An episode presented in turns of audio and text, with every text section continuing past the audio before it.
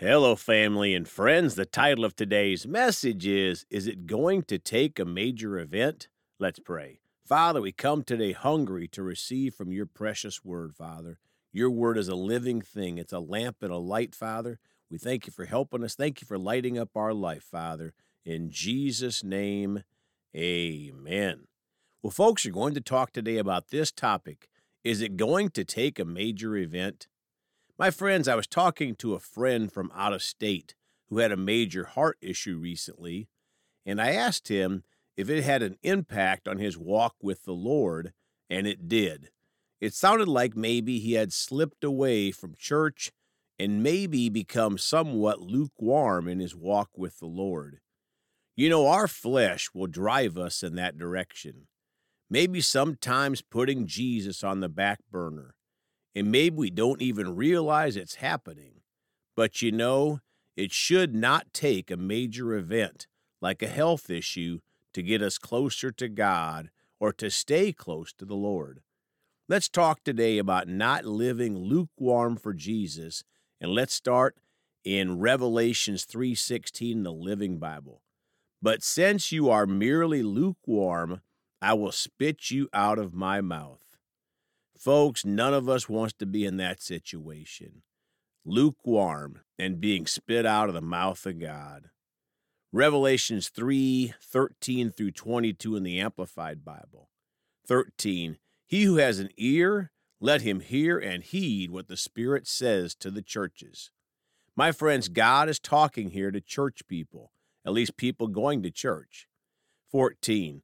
To the angel, divine messenger of the church of Laodicea, write, These are the words of the Amen, the trusted and faithful, true witness, the beginning and origin of God's creation. 15. I know your deeds, that you are neither cold, invigorating, refreshing, nor hot, healing, therapeutic. I wish that you were cold or hot. 16. So because you are lukewarm, spiritually useless, and neither hot nor cold, I will vomit you out of my mouth, rejecting you with disgust. Folks, if we were never on fire for God, how could we become lukewarm? We'd have to have been hot at some point. God does not like for us to be lukewarm.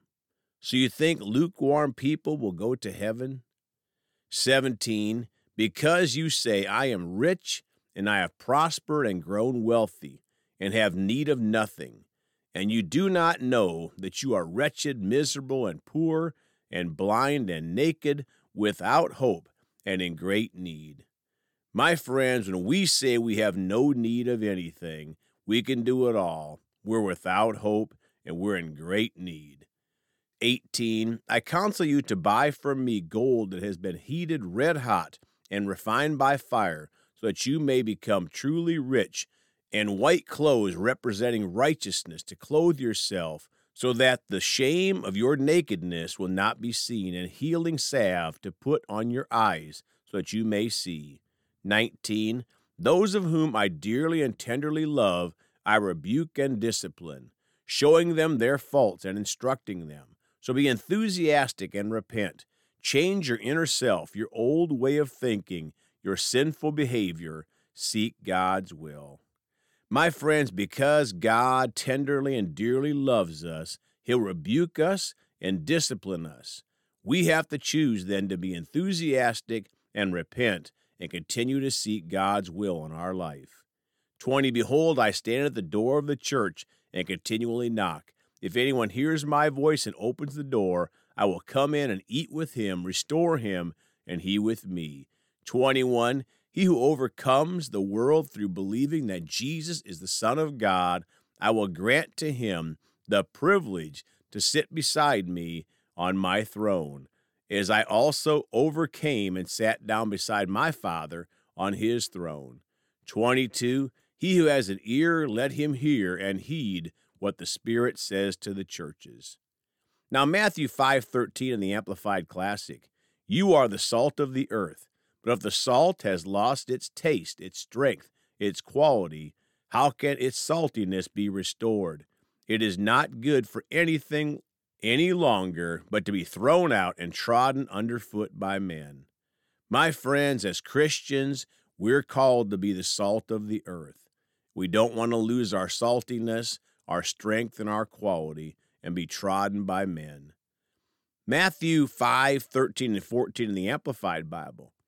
You are the salt of the earth, but if the salt has lost its taste or purpose, how can it be made salty? It is no longer good for anything, but to be thrown out and walked on by people when the walkways are wet and slippery.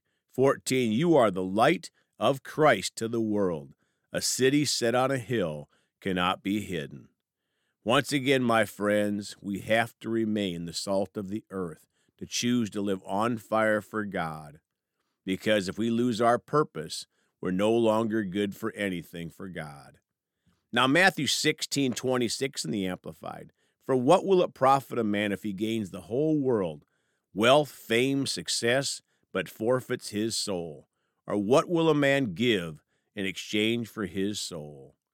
Folks, we can't get so focused on the world, wealth, fame, success, that we lose sight of our goal to follow Jesus Christ because we have a forever eternity in heaven to look forward to if we live on fire for Jesus. James 3:10 through 12 in the amplified. Out of the same mouth come both blessing and cursing. These things, my brothers, should not be this way, for we have a moral obligation to speak in a manner that reflects our fear of God and profound respect for his precepts. 11. Does a spring send out from the same opening both fresh and bitter water? 12. Can a fig tree, my brothers, produce olives, or a grapevine produce figs? Nor can salt water produce fresh. Folks, we have a moral obligation to speak in a manner that reflects our fear of God and profound respect for His precepts. What we say in our words means a lot to God. Not just what we think in our heart, but what we say. Now, 1 John 3 8 through 10 in the Amplified Bible. 8. The one who practices sin, separating himself from God, and offending him by acts of disobedience, indifference, or rebellion, is of the devil, and takes his inner character and moral values from him, not God. For the devil has sinned and violated God's law from the beginning the Son of God appeared for this purpose to destroy the works of the devil. Nine, no one who is born of God deliberately knowing and habitually practices sin because God's seed, his principle of life, the essence of his righteous character, remains permanently in him who is born again, who is reborn from above, spiritually transformed, renewed, and set apart for his purpose. And he who is born again cannot habitually live a life characterized by sin because he is born of God and longs to please him.